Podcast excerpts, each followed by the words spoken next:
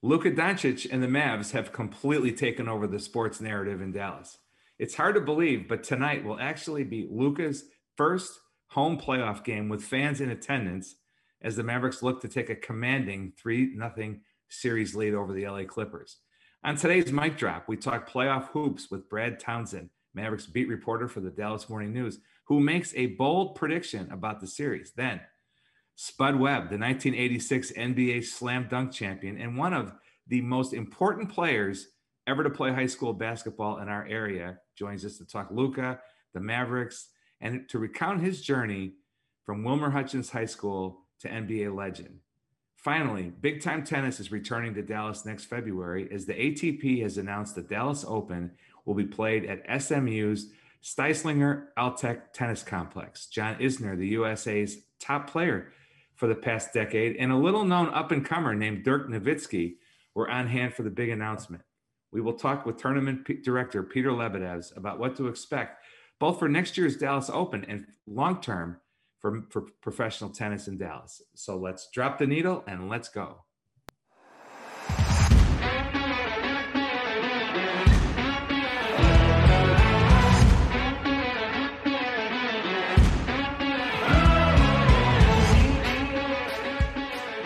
Welcome to the Mic Drop Podcast. Kevin Sullivan here, joined by my co host, Monica Paul, Executive Director of the Dallas Sports Commission, along with our next level intern, Marcus Carr. Episode 15, Monica. You know, we celebrated episode 10 by dedicating it to uh, Dorian Finney Smith. And uh, with episode 15, you know, it's got to be Brad Davis, the first Maverick to have his jersey retired. Uh, Marcus pointed out the, the legendary Toni Fritsch wore number 15 for the Dallas Cowboys many years ago. He was one of the early soccer style kickers. Gil uh, Gil Brandt went over to Austria and found him. He had never seen an NFL game, and in his first game, he kicked a uh, game-winning field goal and was on that uh, 71 team that went to the Super Bowl. So we're thinking about Brad Davis and the late Toni Fritsch today as we hit episode 15. Of course, Monica, you were solo last week. I was on mic drop assignment at the PGA oh. Championship. Actually, actually, I was doing my day job with the, the PGA of America, being a a consulting client of ours. But you, you, you guys had an awesome show without me. I thought for for a uh, minute there, maybe I was going to get put out of a job by no, no. Uh, you know, you were going you were going to Wally Pipp me. No, no, Sully. I am uh, very very happy to have you back this week. But uh, I think we have to be honest with our listeners. It was really vacation on the beach. Uh, you say you were only there for one day, uh, but uh, yes, uh, had a great show last week with Pedro Silva with Univision Dallas and uh, Dan Hunt, uh, our chair of the World Cup uh, 2026 uh, bid committee, and obviously the president of uh, FC Dallas. So a lot of soccer talk. But as always, I am very, very happy to have you back, Sully. Well, well, thanks. The the ocean course at Kiawah Island, South Carolina, really is a beautiful place. But what was really beautiful was talk about a national mic drop moment was what Phil Mickelson did at almost age 51, becoming the oldest uh, player to win a, a major championship in, in, golf. Incredible. But, you know, the TV ratings, uh, 13 million people watching as Phil uh, marched up the 18th fairway. It, it's a reminder of how sports brings us together. And whenever we have moments like this where the country comes together cheering, you know, for someone to, to achieve something great in sports, overcoming some obstacles like being 50 years old on a really tough course with the wind and all these young guys, including your buddy Brooks Koepka nipping at his heels, along with some other major champions like Peter uh, uh, Oosthuizen, uh, and and uh, you know just an incredible scene, and it, it really does remind us how how we're all brought together by sports. I remember way back, this would have been 2005 or six when I was working at the U.S. Department of Education. Uh, I was at an event at Microsoft with Secretary Margaret Spellings, and Bill Gates. After she spoke, Bill Gates answered some questions, and the first one was, "How do you balance life and work?" And he said, "Well, the first thing is I don't follow sports and I don't watch television. So while on the one hand, uh, I, I I can't participate in those conversations, it does free up a lot of time." And immediately, I felt sorry for him. On that day, he was the wealthiest man on the planet and i felt sorry for him because i don't know where you get the feeling that that lifting your spirits that comes from a great sports moment like we saw with phil mickelson at the pga uh, championship uh, if you're not a sports fan, and I know Monica, you've seen that in your own career, being you know whether it's Olympics or or great events that the sports commission has brought to Dallas.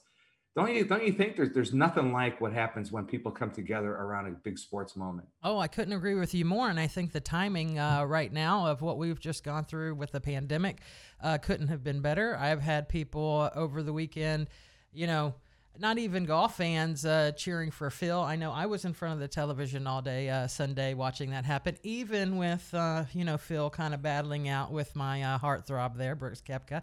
But uh, you know, definitely cheering him on, and yeah, I think uh, what we're seeing now is um, he- here in the Metroplex and. Pro- other areas that are open for open for business, there are people who are kind of clamoring to be out back out at sports to continue to participate or maybe participate in sports that they haven't uh, been able to do over the last year or eight months, and then uh, also attending events. So, uh, great timing there, and uh, a, a lot of great energy coming out of it too.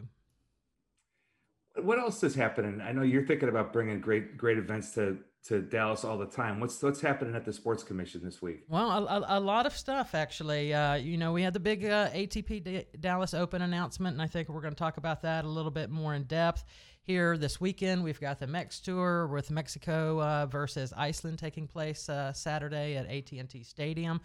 Uh, and you know Mexico is going to be here. This is their home away from home, so they're going to be uh, here in market. It's kind of going to be like soccer fever going on, uh, as they're also uh, kind of our uh, anchor for the the Concacaf Gold Cup stages that are that are taking place. Um, really, sports is is back in Dallas. Uh, we, have got uh, youth so- a lot, a lot, a lot of youth soccer going on uh, at MoneyGram Soccer Park, uh, Toyota Soccer Center, the Texas Cup. Um, we just celebrated. Uh, here's a, here's a big win for us. We just celebrated uh, the Mex Tour Reading Challenge. It's a, a, bilingual literacy program that we do with the Mexican national team.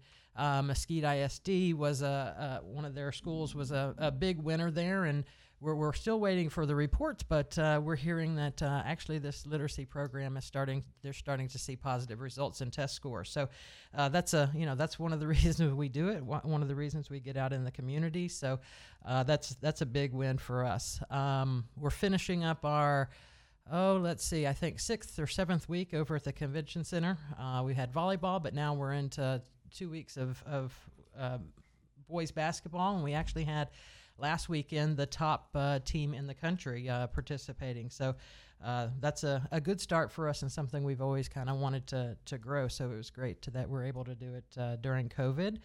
Um, we're going to be making some announcements on uh, some water polo events soon, and then just following up on legislative sessions. So as that's coming to a close, we definitely had some some legislative issues uh, that you know could possibly affect our events uh, into the future of, of how those rights holders uh, uh viewed them, uh, depending on what was passed. So, just continuing to follow that up. So, a lot of good things. Uh, we can definitely see we're we're going at a different speed right now con- compared to the last year. Yeah, rocking as always. The American Airlines Center will be rocking. We'll be back Ooh. to talk to uh, Brad Townsend of the Dallas Morning News in a minute about that. But first, let's go to Rachel with a word from one of our sponsors. Power Hands is a global athletic training and rehabilitation product tech company that enhances human performance through designs, innovative technology. If you are a coach, athlete, fitness enthusiast, Power Hands is for you. Who doesn't want to improve their overall performance and recovery? Even better, Power Hands is Dallas based and a portion of every product purchased helps provide athletic and academic programs to youth and underserved communities. Go to powerhands.com and improve your athletic performance today.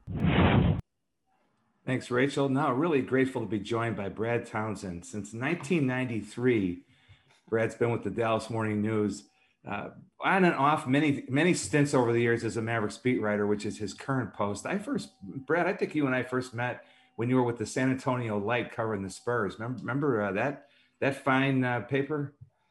Yes, they dearly departed. Yeah, well, Brad, Brad is, uh, and just for for our, our uh, not only is Brad a really talented uh, writer, you, you, know, great great feature stories, not, not just uh, a grinded out beat reporter. This is a talented person, a great father as Father's Day approaches in a few weeks, and just an all around good guy. So thanks for joining us, Brad. Let let's let's get right to it. So, how have the Mavericks been able to pull off these game one and two wins on the road at LA? I think uh, what we've seen these two games is, is what this team got from the bubble experience last year. For a lot of those guys, in particular Luka and uh, Porzingis, it was the first playoff experience. And while uh, the circumstances certainly weren't uh, normal, uh, I was in the bubble with them. It was very odd. Uh, there was still playoff. There was still a playoff vibe. There was still a lot of uh, an increase of the of the you know, war of words and things that go on during games and the escalation of emotions. And so, and then you factor in the fact that this is the Clippers team that that the Mavericks thought that they had a shot to beat. And to, you know, uh, when Porzingis got hurt, it really crippled their chances. Uh, and I think, uh, you know, the Clippers wanted the Mavericks, uh, you know, more more to the point, they wanted to be out of the Lakers side of the bracket. Uh, and I think the Mavericks wanted the Clippers. I really do, and I think what uh, that's what we've seen in this these first two games. Very determined effort. So, Brad, how important is the the atmosphere going to be at the American Airlines Center? Fans, uh, you know, home game one, and then uh, uh, fans being able to be in attendance. And if I'm hearing correctly, it's fifteen thousand plus. How important is that for the Mavs? Well, yeah, actually, there's a slight update on that. The Mavericks had a release this morning that uh, an increase oh. uh, and more available tickets. And so I texted somebody from the Mavs and I said, well, what exactly is that number? And uh, it was like someone tore a page out of the Kevin Sullivan manual for uh, providing just enough information to uh, to keep some intrigue. I was told 16,000 plus. Okay. Uh, and that that leaves room for the imagination. I think it also maybe creates a little uh, uh, extra, you know, seed of wonder for the Clippers, exactly what they're walking into. But it, it should be huge. I mean, the uh, pre-pandemic, I will say the Mavericks did not have a home court advantage, or didn't. It didn't seem that way with their record. But when you add in all the emotions that are going to be roiling inside of uh, American Airlines Center. Uh, the fact that this is, you know, will be the first close to full sellout in since March of last year. You talk about the fact that the Mavericks haven't won a playoff series since 2011. You talk about the fact that this will be the first playoff game inside of American Airlines Center since 2016. And you talk about, uh, I'm sure, a lot of pent up vitriol toward the Clippers, and in particular, uh, Marcus Morris Sr. and probably uh, Patrick Beverley. And you've got a lot of emotions going on, and it's all going to be at the Mavericks' back, like, you know, wind at their sails and uh, squarely against the Clippers. Well, very to use an, another sailing term. And uh, I believe this will be the first uh, pl- home playoff game for Luka. Uh, you know how important is uh, Luka for, for the Mavericks and actually for the for Dallas in general, the the fans. I mean, taking over, kind of being that face after after Dirk. Um, what does that look like for Luka? Uh, you know, it's really Im- immeasurable, and and that's part of the equation that I guess I kind of left out when I'm describing the the scene is uh, the the love for Luka in Dallas, uh, it's very it's palpable. But last year's playoffs were played in the bubble, and so there was no really no there was really no way for fans to kind of uh, get behind Luka in, in, in, that effort. Uh, you could cert- I could certainly sensed it on Twitter. I'm at the game and I'm, you know, tweeting a couple of videos and people are just going crazy when uh, in game four, the Mavericks trailed by 21 points and Luka on a bum left ankle led a comeback victory. This is as much as anything else, uh, I think uh, even with the stakes of the playoffs, this will be an embracing of Luka and an appreciation for Luka. Uh, these this game games three and four.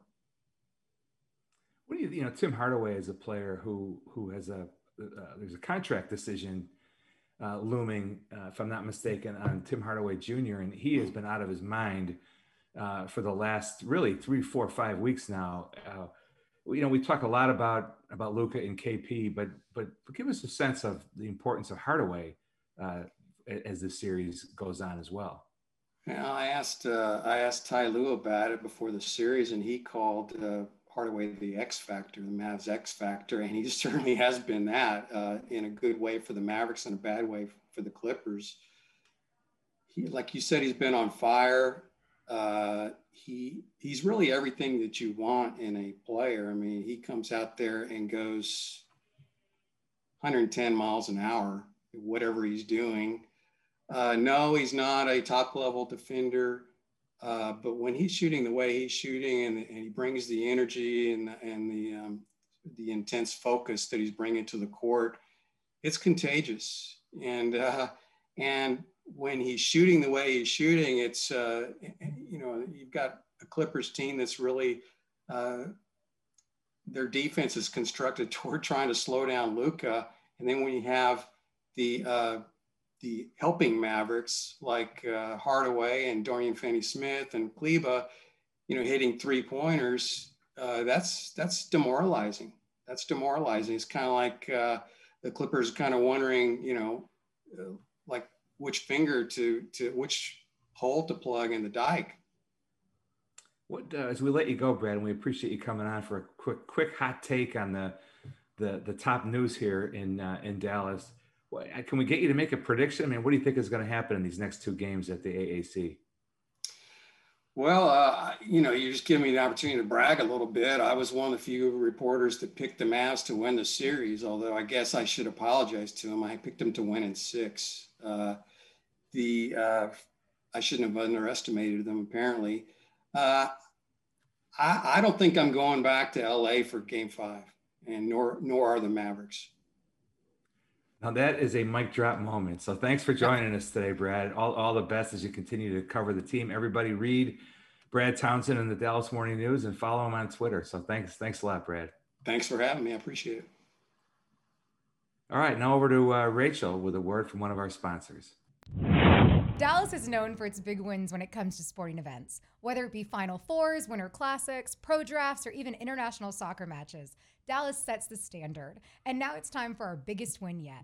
We want the 2026 World Cup. The Dallas Sports Commission is working hard to bring the World Cup back to our great city, and we need your help. Head over to DallasWorldCup2026.com to sign the pledge to bring it back. Be sure to follow us on all social media at World Cup Dallas to stay up to date on all things 2026 World Cup. Thanks, Rachel. What a privilege to be joined by Spud Webb uh, president of basketball operations for the Texas Legends. That's, of course, the Mavericks G League team in Frisco. 13 seasons in the NBA, most notably with the Hawks. Although, Spud, you had some good years in Sacramento and, and elsewhere. But what people really know Spud for around the world is 35 years ago winning the winning the slam dunk contest at Reunion Arena as part of All Star Saturday. I know Spud, we're in May, but we're still celebrating the 35th anniversary here on the mic drop of that incredible uh, weekend when we had the All Star game in Dallas for the first time. But your journey didn't begin uh, in the NBA or at Reunion Arena with that dunk contest victory over your over your teammate Dominique Wilkins. It began uh, as a young boy growing up in Wilmer Hutchins. And as you reflect on your incredible journey, all that you've overcome, uh, what does it mean to you today? And what lessons from that journey do you pass on to young people? Yeah, thanks for having me, Mike. But uh, yeah, coming from uh, you know South Dallas of what we call Oak Cliff here in Dallas, and no, uh, we didn't have the Mavericks when I was growing up, so we didn't have any like you know basketball to see other than reruns late at night on a Friday, you know. So uh, going and you know playing uh, one year of high school basketball, winning a national championship in uh, junior college before I went to North Carolina State, and that you know 13 years in, in NBA and now president basketball operations. No matter what I do, is is you're gonna be knowing about the dunk contest and Dunk Doc River told me I'd never live that down, and he wasn't joking. I mean, everywhere I go, every building I walk in, I live in Dallas now. People tell me that I, they was there. I know the reunion didn't hold hundred thousand people, but they all say they was there. So, but it's a blessing, you know. I'm still be able to help uh, instill in sports. You know, Spud, I, I was there that day. I was the uh, uh, media services director for the Mavericks. So I was sitting at the table next to Brian McIntyre of the NBA. And when you wrote an autobiography after that with Reed Slaughter, the picture, of course, was of you making that winning dunk in the, in the dunk contest. But right between your legs, as you're flying through the air, is my fat head at the press table. So I'm honored to share the cover of your autobiography. Uh, but that that was a that was a, a just an, an, amazing day. Now I read where you said that that Dominique had never seen you dunk before, not in practice, not not not not messing around in this in a pickup game somewhere. I mean, it was is that really true? Yeah, because it was my rookie year. I was you know still trying to make the team. It wasn't one of those rookies where you have a three year they call process. You had to uh, perform in practice and the games every day. So uh, after practice, uh, the the assistant coaches will pull you to the side and trying to teach you how to, you know, get over pick and rolls. And then Doc Rivers going to, we know he's going to be a coach because he would have us after practice doing, showing us rotations and, and all type of stuff. So I didn't have a chance, you know, after practice to look at, we didn't have YouTubes and all the Facebook, social media club, look on and say, hey, I want to do that dunk right there. It was just dunks that I had been in my repertoire since I was a senior in high school. So uh, and I didn't get to practice the night before because I was on the Johnny Carson show uh, Friday night. So I had to fly to LA, then back to Dallas. So lucky I was just 22 years old and didn't have to warm up or anything. And uh, just went out and uh, did the dunks I know I could do. I was glad they, that it ended there because I know Dominique had a bunch of more dunks and I didn't. now, do you and Dom, when you see Dominique, do you do you still oh, yeah. that's still come uh-huh. up and Every do you time. give him a hard time, or do you remind him who won, or?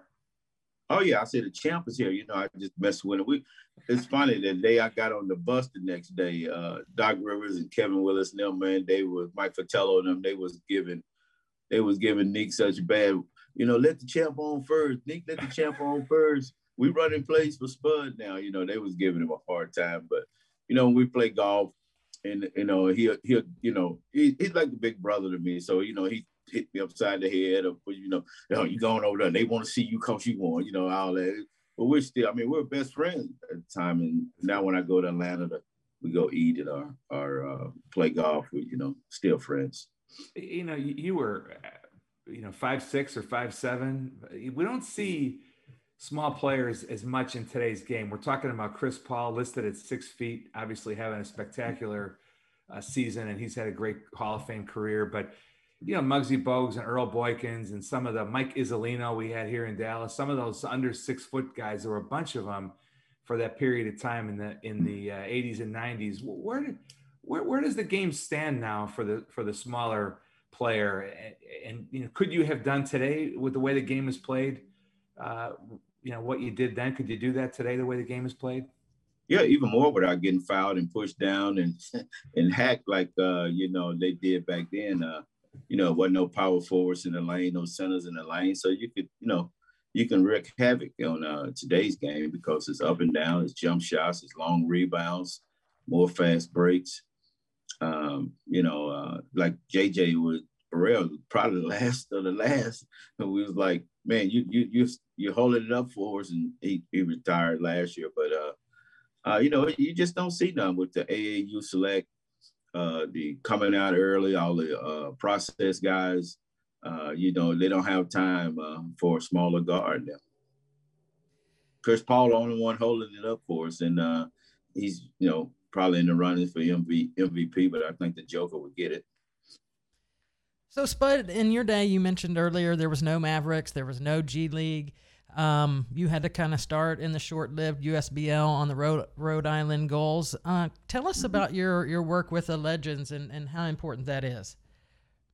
Well, you know, um, since I've seen every road you can go to get to the NBA, so I try to tell the guys, you know, the G League is, uh, uh you know, it, is when you come there, you know, it's either good or bad. You know, it's you're not ready to play in the NBA yet and uh, you still have an opportunity. And now they have the two way guys. They have some guys coming out of high school. So not let alone being uh, with Texas Legends, uh, you know, you get to keep guys' dreams alive. You get to keep some of the former NBA players. A lot of co- kids coming out of college that want to work for a professional team and learn um, about GM and uh, uh, assistant coaching or front office work. Um, a lot, we get a lot of the former NBA players come through that be assistant coaches that going on to the NBA along with players. So um, I, I, love it. I've been there 10 years and uh, Donnie and, you know, they always, Donnie Nelson's on and now Mark Cuban on, but they always ask, you want to come up to the Mavericks? I'm like, man, I like keeping uh, these kids' dreams alive with the, with the, with the G League, with the Texas Legends, getting uh, kids jobs and internships to uh, father their careers. Well, I've definitely got to get up to uh, to uh, some Legends games this year. Um, so we've we've got the Mavs in, in the playoffs. Uh, how? What's your prediction there, um, Spud? Uh, you know, we've got uh, capacity uh, increase sixteen thousand. I think we just heard from Brad Townsend uh, yeah. at the at the American Airlines Center tomorrow. And uh, what's your prediction? Well, I'm I'm kind of biased because I grew up in Dallas. Now I'm working for Mark. I'm kind of biased, but uh, I'm not surprised the way the Mavericks are up two nothing on the on the Clippers the way they played them last year in the bubble. It's just nobody on that team is want to step up to uh, try to slow down uh, uh, Luka. So uh, it's hard to do anyway. The first time I seen him at practice rookie year, I was like, he's, he's already got an NBA body, but let alone I didn't know he played that well until uh, you know you started seeing him.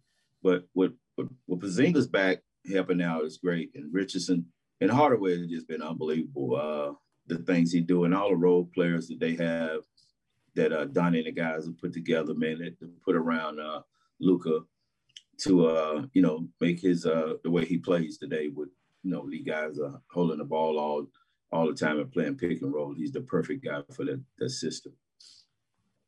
Spud, we're going to bring in our intern Marcus Carr has a has a playoff question. Mm-hmm. Spud, you just talked about revitalizing players' careers with the Legends, and uh, notably, Cameron Payne played for the Legends last season. You know, averaged a little bit 20, 20 around 23, 24 points last year. And now he's, you know, turned around on the 8 0 bubble team in the Suns, now lighting it up for the Suns. How, how exciting is that to see? Oh, it's great to see because he shouldn't have never been in. When you can see guys that come uh, to the G League, you go, he don't belong here. But uh, you have to make that that step sometime when he went overseas. He, you know, was in Oklahoma. He didn't play well. I mean, play bad. So you know, we know he wasn't going to be around too long. So, you know, you're just happy to see a guy there make it back, and he looked like he's uh, on on mark to stay there, which is great because it's not many guys you can find that uh, create, take a shot like he does, and have the confidence he have. He don't he don't sit around and wait on what other people do. He can create. Spud, is there there a, before we let you go, is there a player from your era that Luka reminds you of when you what's all the things that he can do? Who, who, does he remind you of from your day? I mean, I have to go back and look at that. I, I heard him trying to uh, do it with Larry Bird, but uh, I, I just I, I don't know. I have to go back and look, man. I think he's just did this like Harden. Uh, who reminded nobody back then reminded me of Harden. Uh, with Luka, no. Um, Doncic, uh, I mean, with uh, Joker, no, it's just, it just, these guys are doing it different ways, man. They're so talented and so wide open with the pick and roll that uh, if you're a talented player, uh, you can expose a lot of people. And that's what's happening with uh, with Luka, man. He's just so good and smart. And uh, his big body, when he get get to the in the lane, is is helping him a lot because usually you get guys like that they want a high flying dunk, but Luka waiting on you to make that one mistake so he can make a alley oop pass or a pass into people, and that's what make people want to play with with Luka. I like to watch players that uh, make other players better, and he make everybody on the Mavericks look good and better. Well, let's see what happens uh, this weekend coming up at the American Airlines Center. It'll be it'll be a wild scene for sure. And Spud, thank you for all the great memories uh, throughout your career, all the work you're doing with the legends, and I really appreciate you joining us here on the mic drop. All right, thanks. Thanks for having me, Kevin. All right, let's over to Rachel for a word with, with a word from one of our sponsors. Looking to get out of the house in a safe way? Try having a relaxing weekend at the spa or a fun family staycation for spring break. The Omni Dallas Hotel is right in the heart of downtown, within walking distance to some of the area's best restaurants and unique shopping.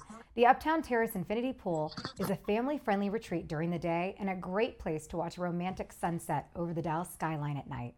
Go to omnihotels.com slash Dallas for the best offers and plan your post quarantine staycation today. Because why? Big wins happen here. Thanks, Rachel. Pleased to be joined by Peter Lebedevs. Welcome to welcome Peter, a native of Perth, Australia, came to the U.S. back in 1983 to play tennis at the University of Memphis. He's had a long career as a coach and tournament director around the ATP. It's our good fortune to have the New York Cup, which which Peter ran, uh, relocating to Dallas to be played next February at SMU, which means Peter is relocating to Dallas to run the tournament. So welcome, welcome to Dallas, Peter.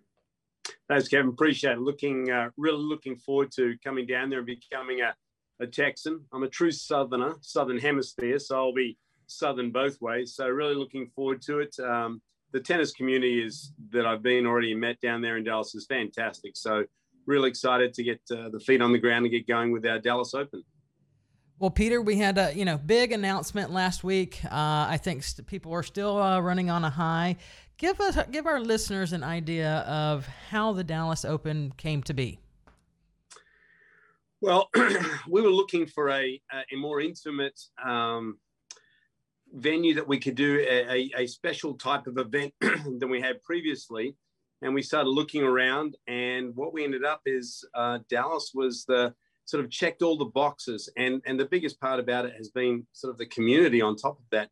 The business world there is, is fantastic, you know, with where you are with um, the Fortune 500 companies and that aspect. But then, you know, honestly, Monica, you and I sat down and we had a coffee together right across from the uh, Styslinger Altec Tennis Complex there at SMU. And it's like, hang on, this makes sense that we've got somebody like you just willing to have a chat with me and get going. And then um, from there, our board looked at all the opportunities, and and I said, this is Dallas is a place to go, and and uh, that's where we are. So it's been it's been a fantastic ride, and uh, we're excited about where we're going to be.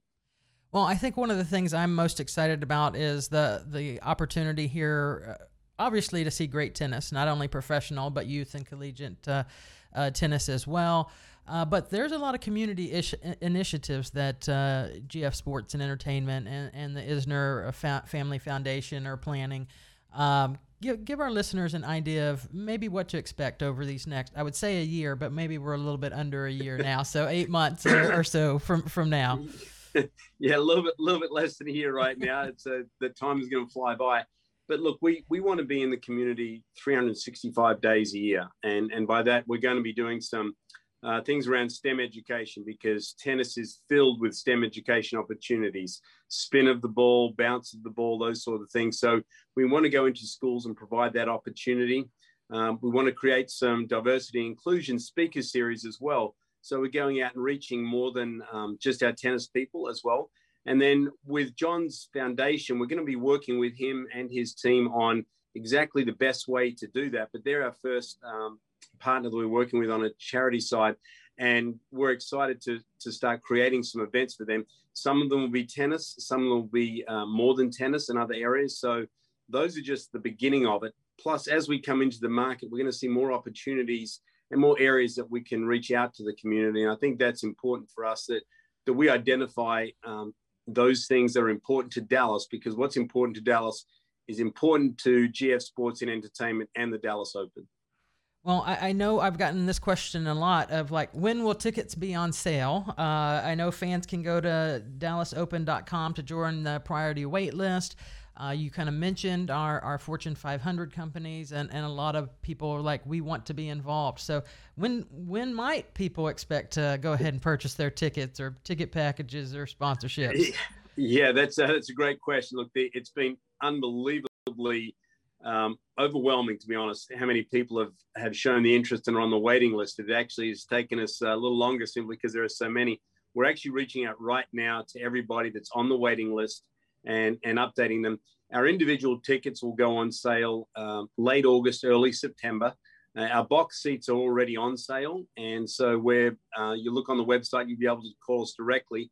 But uh, if you get on the waiting list, we're reaching out to everybody by the end of this week. And if not, we'll have everybody reached and touched by uh, Tuesday afternoon. So that's the best place to go. But individual tickets will start going on sale uh, late August, early September.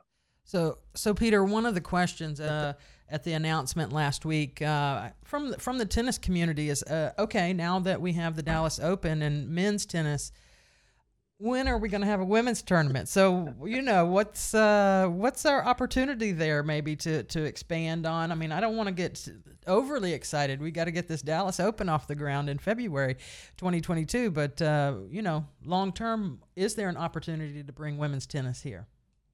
Look, there absolutely is. It's, it's interesting that that uh, people are excited about both the the men's and the women's um, side of tennis.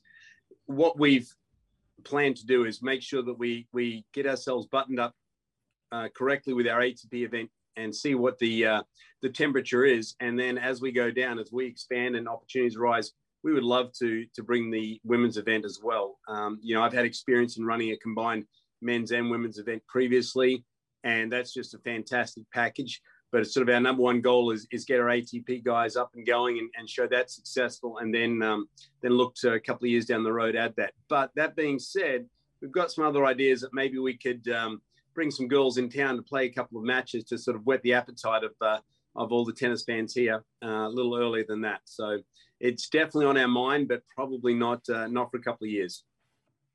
Peter, when it comes to Dallas's, uh, you mentioned the rich heritage uh, of tennis here in Dallas. People don't, I don't think, realize in 1980 when the Mavericks came to town at Reunion Arena, the primary tenant of Reunion Arena was World Championship tennis. The Mavericks were actually in the second position for for dates and everything else, which is how we ended up getting you know bounced out of there for the infamous Moody Madness game in 1984 that got played at at SMU. And during the WC W during a match during WCT that year, uh, the PA announcer announced the Mavericks had won and beaten Seattle in this playoff game at, at SMU. And Jimmy Connors was on the court at that time and took the tennis ball and, and kind of mimicked a basketball shot with the with the tennis ball. Uh, from 1980 to 89, you know, we had that WCT event at, at Reunion Arena. And with Lamar Hunt, you know, there was a great uh, legacy of, of right. tennis here. I know that this is the Dallas Open. We're, we're talking about you know one event, but you do have a longer term vision. I can tell by you talk with you talking about you know all you want to do in the community. What are the possibilities long term to restore Dallas as a as a hub for professional tennis in the U.S.? Oh, look, it's you know first of all, Texas as a state is already you know you already have another ATP event in Houston, so you're already sort of on the um, on the mark and building that way it's going to depend on on how successful our we produce the event here you know and what happens. The atp they will see okay dallas is embracing this so they'll look to us for more opportunities. And then as we go forward um, you know long term it just takes a commitment from the community to help us build it just like anything. And the more we get the community support and the um, corporate support then we we are looked at from the world globe of tennis of okay this is the place you want to be again um, so that's what that's what I'd say. It comes from a, a sort of a, a, two or three pronged approach. And number one is for us as GF Sports and Entertainment to produce a great event, the community to to love it, become um, entrenched in the event, and and ask and, and want more, and the corporate community the same way. And you know, with all three of us, uh, we can go forward and, and build something bigger. But look, the ATP is always looking for great opportunities and great places. You know, they move events around. Um, the Tour Finals is now in Italy. So for us, we would love to be a, a part of that and say, okay, I'll say, Monica, I need more help because we're going to bring this to the city. So, Monica, you know, you thought you had a lot of work bringing the Dallas Open. We're going to bring something else here. And so, um, you know, I would love to have that conversation with Monica. Peter, anytime you want to call and say, "Let's go have coffee," I will meet you. that that's where the best deals are done. That's where that's where the uh, right. the brain uh, starts to to work. Well, and as you have found I, I out, agree yeah, you've you've already found out, Peter. Monica is all about getting it done. So so that's a that's a good thing. What what how would you assess the state of of men's professional tennis in the U.S.? I mean, the the, the women's side, you know, we we you know we obviously with with with Serena, we've had and others, we've had dominant players from the U.S. But where do we stand now uh, uh, with with men's tennis on the pro side from with American players? We, we have a crew of young guys that are coming up that are developing a little bit later um, than the European guys. You know, your Taylor Fritzes, your Riley Opelkas, these guys that are coming out, Frances Tiafoe, you know, Seb Korda. Um, these guys, they're not quite there yet, but they're on the way. I mean, we had um, Riley got to the semifinals the other week of, of his event. um, out in in Europe on the clay, which everybody thinks Riley can't do that. Now Riley was a winner of our event a couple of years ago, and we have a couple of guys I think out there that are going to break through in the next year or two, and that's what's going to happen. And once once we have a couple of guys doing that and really breaking through, you'll you'll see the growth on the guys' side. It's like you know what's happened on the women's as Serena and Venus have led the charge for many years, along with you know Lindsay Davenport prior to that. That's just spurred the the girls to get out there and start playing tennis. So when one or two of these guys break through, we're going to see some. I think you'll see some growth from that aspect. I mean, John Isner, who's the host of our event, has been you know the top ten guy um, over the last nine years. You know, we're the only guys who've done that year after year. He's been amazing for it, and he's got to the semifinals of Wimbledon and quarterfinals of the U.S. Open a couple of times but just hasn't been able to get to that slam final. But you know, he's been a great ambassador, and and really, that's if you talk to the young guys coming up, that's who inspired them. So I think we're in pretty good shape. I mean, look, the world would love to have a number one player. Uh, the US, we're always about that. And I think it's sort of cyclical. They go through stages, and I think we're ready for the US in the next couple of years to to really do something and uh, see a couple of players come through. You know, speaking of, of, John Isner, you had a great launch event for the for the Dallas Open uh, recently with Dirk Nowitzki. Yeah, uh, and of course, you know we know Dirk grew up playing tennis. Uh, he, he hit a few balls with John. What, do, what did you? How would you assess uh, Dirk's form when you watched him at SMU in, in your launch event? Uh, you know that was that was a really organic moment because you just sort of said, "Do you want to hit some?" He says, "Yeah, I'd love to hit some." Um, his forehand's good. You can tell he's he rips a few forehands. His backhands as as John John said, it's a oney, meaning a one-hander. Um, a bit of an extreme grip, but uh, he hits a good ball. You know, you can absolutely tell that he's hit a lot of tennis balls. And you know, we were talking to him. He's like, "Look, I, I can't wait. You know, I, I'm so excited about this." He wanted to to be there. He's good friends with John as well, and he's like, "This is this is what I want to do. I want to see these kind of things coming to to Dallas." Um, and of course, he loves it that it's a tennis. So I don't know. I might have committed to a front row seat for him for a couple of sessions. So Dirk and I are going to have to have a little chat about that later on. But um, you know, he has his foundation event that he runs at SMU as well.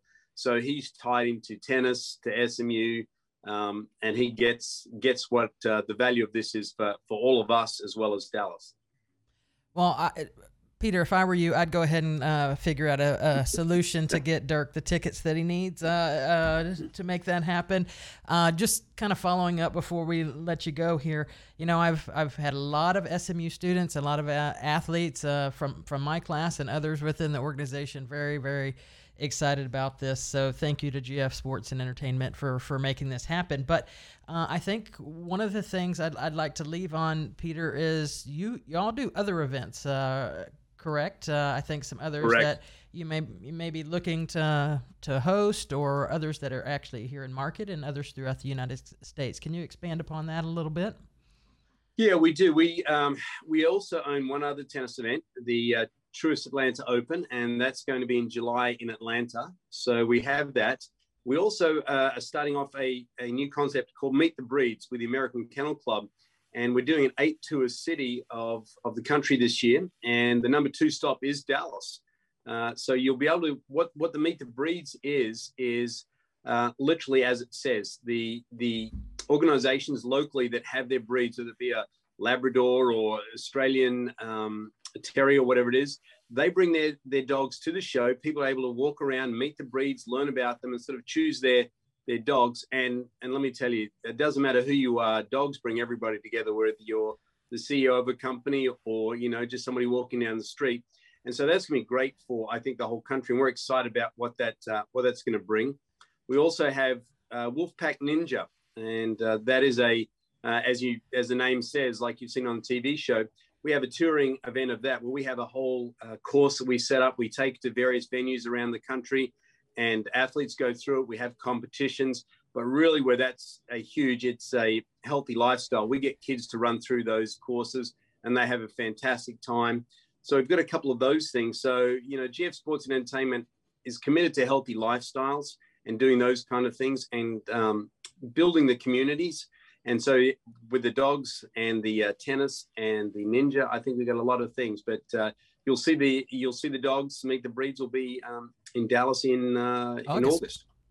All right. Well, Peter, thanks so much for joining us here on the on the mic drop.